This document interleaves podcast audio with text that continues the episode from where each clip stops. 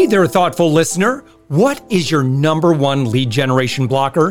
Head to upmyinfluence.com slash quiz to find out right now. That's upmyinfluence.com slash quiz, and I'll share why you aren't getting the intros and sales you deserve. We're also actively seeking guests for this daily commercial free entrepreneur wisdom podcast agency owners, consultants, coaches, and B2B service providers, head to upmyinfluence.com slash guest. And I'd love to promote your expertise to our amazing audience. Let's get on with the show.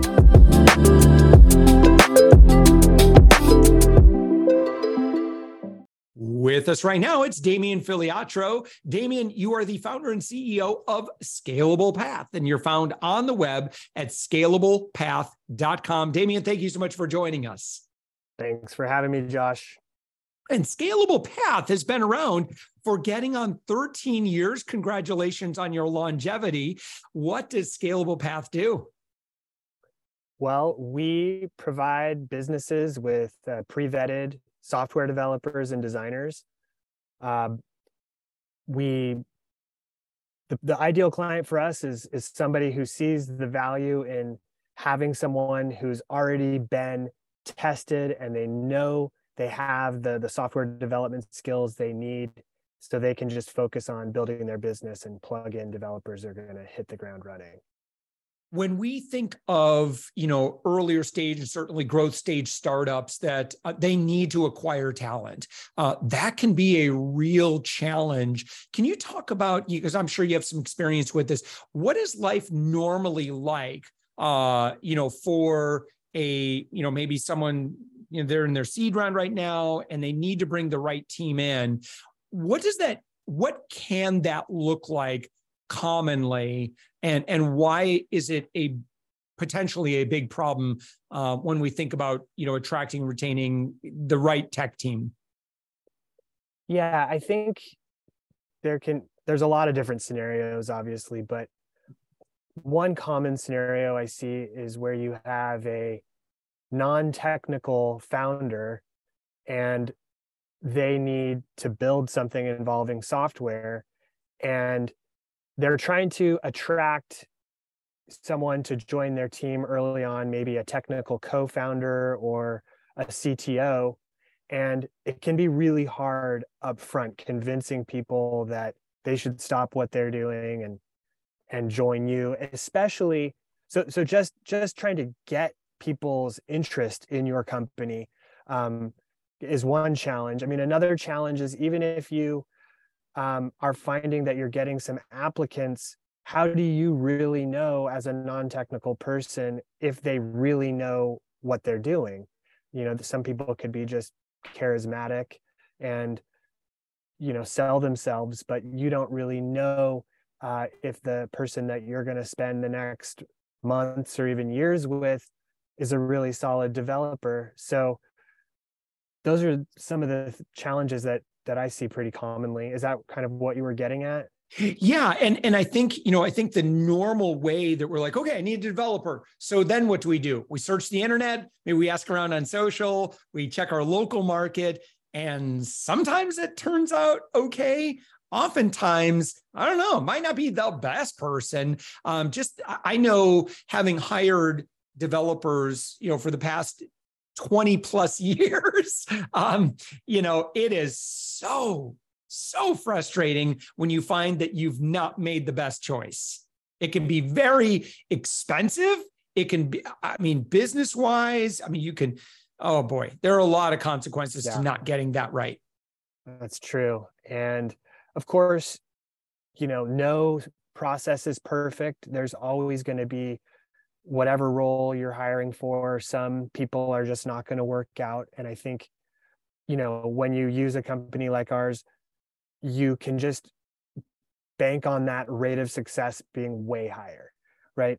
Uh, but regardless of that success rate um, there are some things you can do to find out sooner whether you've got a success or not. That's a really key thing. And and you know one thing you're going to want to do as a founder is just get something tangible that you can review in your hands ASAP. The, the real costly mistakes I see is somebody hires a team or a person, maybe they're in another country and they say, yeah, yeah, it's coming soon. It's coming soon. You know, oh, yeah, it'll be done soon. But you're not, you don't have a process in place with them where they're delivering a real tangible working piece of software early that you can get your hands on and test and see the progress and mm. see whether they're capable and delivering at a at a rate that's satisfactory to you and so I, I, we can dive more into detail on that point if you want but that's a crucial point you can't just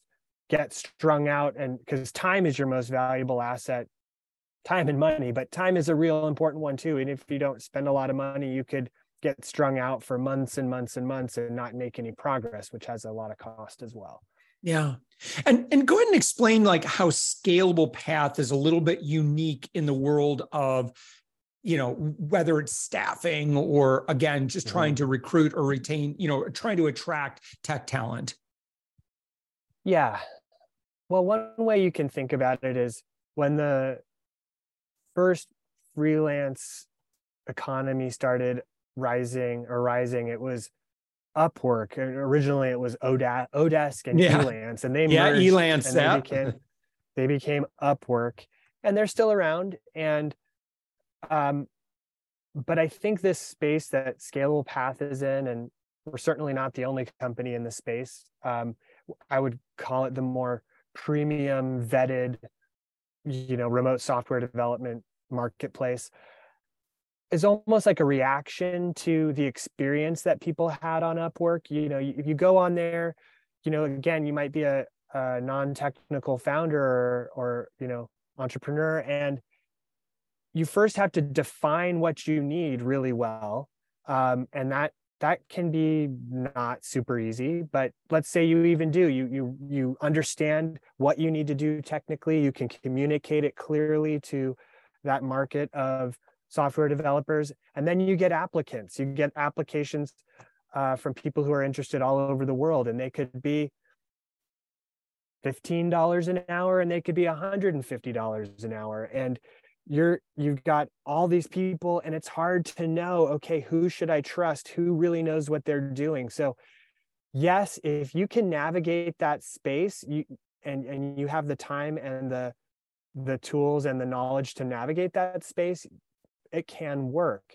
Um, but you know there's it can be very frustrating as well. And so if people are looking for a better experience than that they can come to a company like Scalable Path who can talk with you up front and help you define really think about what your needs are and maybe how you should approach it. And maybe we might even give you some advice like maybe you should be thinking of it this way. Maybe you should build it this way. Maybe you should be looking for this type of person. And that's super useful to get that that input up front rather than to waste time maybe hire, hiring the person you thought you need uh, or to do the thing you thought you wanted to do. Mm. but we can help define that process up front. And then you know you as the client can go back to kind of building the other parts of your business and we come back within roughly a week usually it can be a couple days two three days but it's typically more like five business days you start seeing candidates pop out of our vetting process and you can just count on that these people have been put through the ringer. They've done, we've vetted them. We've had two interviews with them, you know, 30 minute screening interview and an hour long live coding exercise, you know, using the primary technologies in, in your uh, software project that we record and share with you. Um, and so you know that they're going to meet a minimum bar. They have the skills. Yeah, you can you can then interview them and make sure you get along with them. Make make maybe ask them some more deeper questions about challenges uh, that you're facing as a as a company but it's a lot less work on your time and again you have a, a lot um, higher rate of success if you if you work with a, a more premium company like us yeah. Um, just see someone's listening to our conversation right now and they say, okay, well, listen, I know I got to get some stuff built. All right. Maybe they've got an app or something like that. And uh, maybe they were told, well, you need to have local developers in the office and because you need that camaraderie you need that you know that that physical proximity mm-hmm. um is that and are there cases where yeah you probably do need to recruit someone that's going to come and live in your town and you know show up at the office or um, in which cases might that be appropriate versus i think which we're seeing kind of the default more often than not is you know just building a virtual tech team mm-hmm. well you know my experience is that the we all know that after covid that remote really took off you know across the board. And now we're seeing some sort of um i guess the word is it, you know pushback from certain industries certain larger companies maybe in more traditional industries. Um, or maybe different parts of the economy maybe the lesser skilled workforce are you know are being maybe forced back into the office um, or back into the workplace but at, at least in silicon valley at least in the startup space remote is the default. It is um, and for these knowledge workers like these software developers they're still i believe um, you know, highly in demand and they value working remote. They, they've gotten a taste of it and it's a big perk. And so a lot of the best talent wants it. And if you don't offer it, they may go somewhere else, you know, to someone else that want. They want to be with their family or they want to work where it fit fit their work around their schedule. Um, so there's a at least in software developers that that's kind of the norm. And and i think with all the tools out there you can definitely succeed um, as a company. You know do you have to maybe worry about time zone um, so you can collaborate? But in-person collaboration i mean i've built my company 100% remote. Um, we do it. We we have a design team. Even the most creative work we've we've managed to do collaboratively you know over zoom and using other project management tools. I mean if you are doing really I, the, the the case that i hear about sometimes you know my some of my family members are in you know commercial real estate and you know they kind of talk to the tech companies and you know who want to have um, that sort of special in-person communication at some points. And the, the, the teams i think that that I hear um, they want really doing that are like you know cutting edge design teams at mm. companies like Apple or maybe if you're like the cast of SNL and you're you're brainstorming about the next skit and you need you really need that in-person vibe you know to to kind of play off each other maybe that works better in person but and and I do think there is a place for um you know, meeting in person occasionally um, to build camaraderie. But um, there's just so many pros to remote working. You know, it saves companies money on on rent. It saves yeah to people money on commuting. It helps the environment through less pollution. There's just so many pros that I don't think it's going anywhere, especially in the software industry. Yeah. Uh, Damon, where are we right now? Obviously, we're recording this, it's beginning of January. Um, but where are we in terms of like supply and demand? Because I know for a while there, about a year ago, especially, it was really challenging to uh, get tech help. And I think that that's yeah. balanced out a little bit now. But where would you say we are in supply and demand?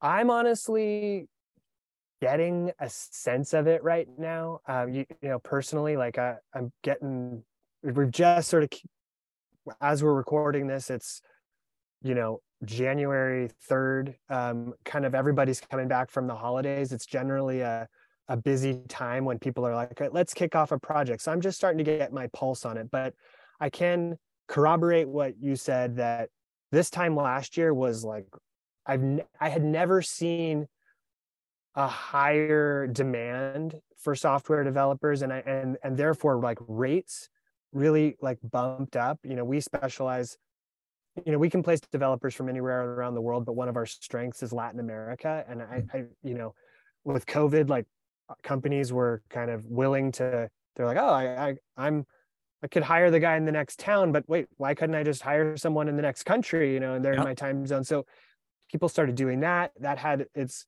you know even people in latin america were getting hard to you know pin down and and they were asking for more money. And and and then um, what i did see was you know with all the tech layoffs here in silicon valley and like the general economic uncertainty people were kind of on pause. Like clients were like not hiring um, more people. And then now as we're getting into like people starting to look at the new year I'm seeing, hey, people people are still hiring, people still have projects they need to do. And I have noticed a little bit of an adjustment in the rates, like people that are kind of more where I felt like they should have been last year. They were getting a little bit like, wow, this was a big increase. And now I think those have come back down to earth, the, the, the rates a little bit. But as far as and so and then and I've I, I need some I don't have real data to back this up, but I've anecdotally heard that, you know, even though there's been a lot of layoffs, it like the time that it's taken these these people that have been laid off that are software developers to to find new jobs is like two or three weeks. It's it, it's not like there's a glut of unemployed people yeah. that you know. I think there's still a lot of demand in software. So when somebody goes to scalablepath.com, what is the process for hiring? Well, the main way is click a big orange button that says hire now and it doesn't mean you really have to hire now but it's just starts you through a questionnaire where you get asked you know like what kind of person are you looking to hire? Is it a developer? What kind of skills are you looking for? And we just try to get a quick sense of what your needs are and then i will personally reach out after i get uh, that questionnaire, and then we'll have a talk about about your needs, and we'll work on a job description together. And once that job description is finalized, takes about I don't know 15 20 minutes together. Um, we will, you know, push the you know stopwatch and that's when that sort of like maybe five days it takes to start seeing candidates for your for your position awesome scalablepath.com. Damian Filiatrault, your founder and CEO, thank you so much for this conversation. And uh, thank you for all the insights that you've shared today. Thank you, Josh.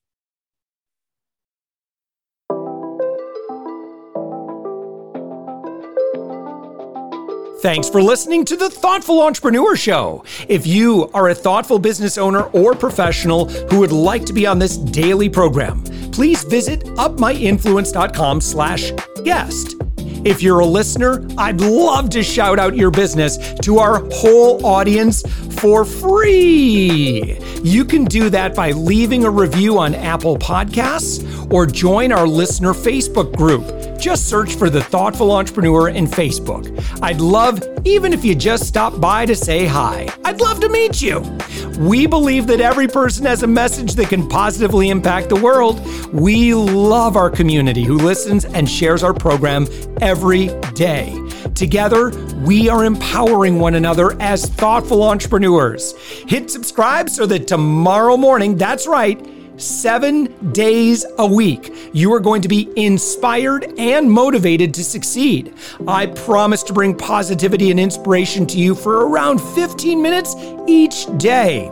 Thanks for listening, and thank you for being a part of the Thoughtful Entrepreneur Movement.